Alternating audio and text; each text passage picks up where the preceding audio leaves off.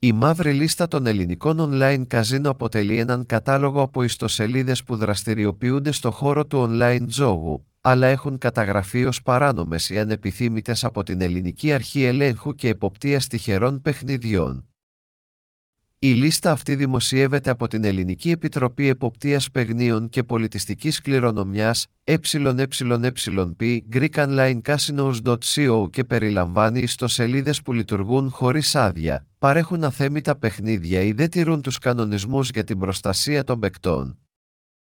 Οι λόγοι για τους οποίους μπορεί να καταλήξει μία ιστοσελίδα στη μαύρη λίστα μπορεί να είναι πολλοί και διαφορετικοί. Μερικοί από αυτούς είναι η λειτουργία χωρίς άδεια, η παροχή παιχνιδιών που δεν έχουν εγκριθεί από την αρχή ελέγχου, η παροχή αθέμητων προσφορών και μπόνους, η αδυναμία εκτέλεσης των πληρωμών των παικτών ή η μη τήρηση των κανόνων για την προστασία των ανηλίκων,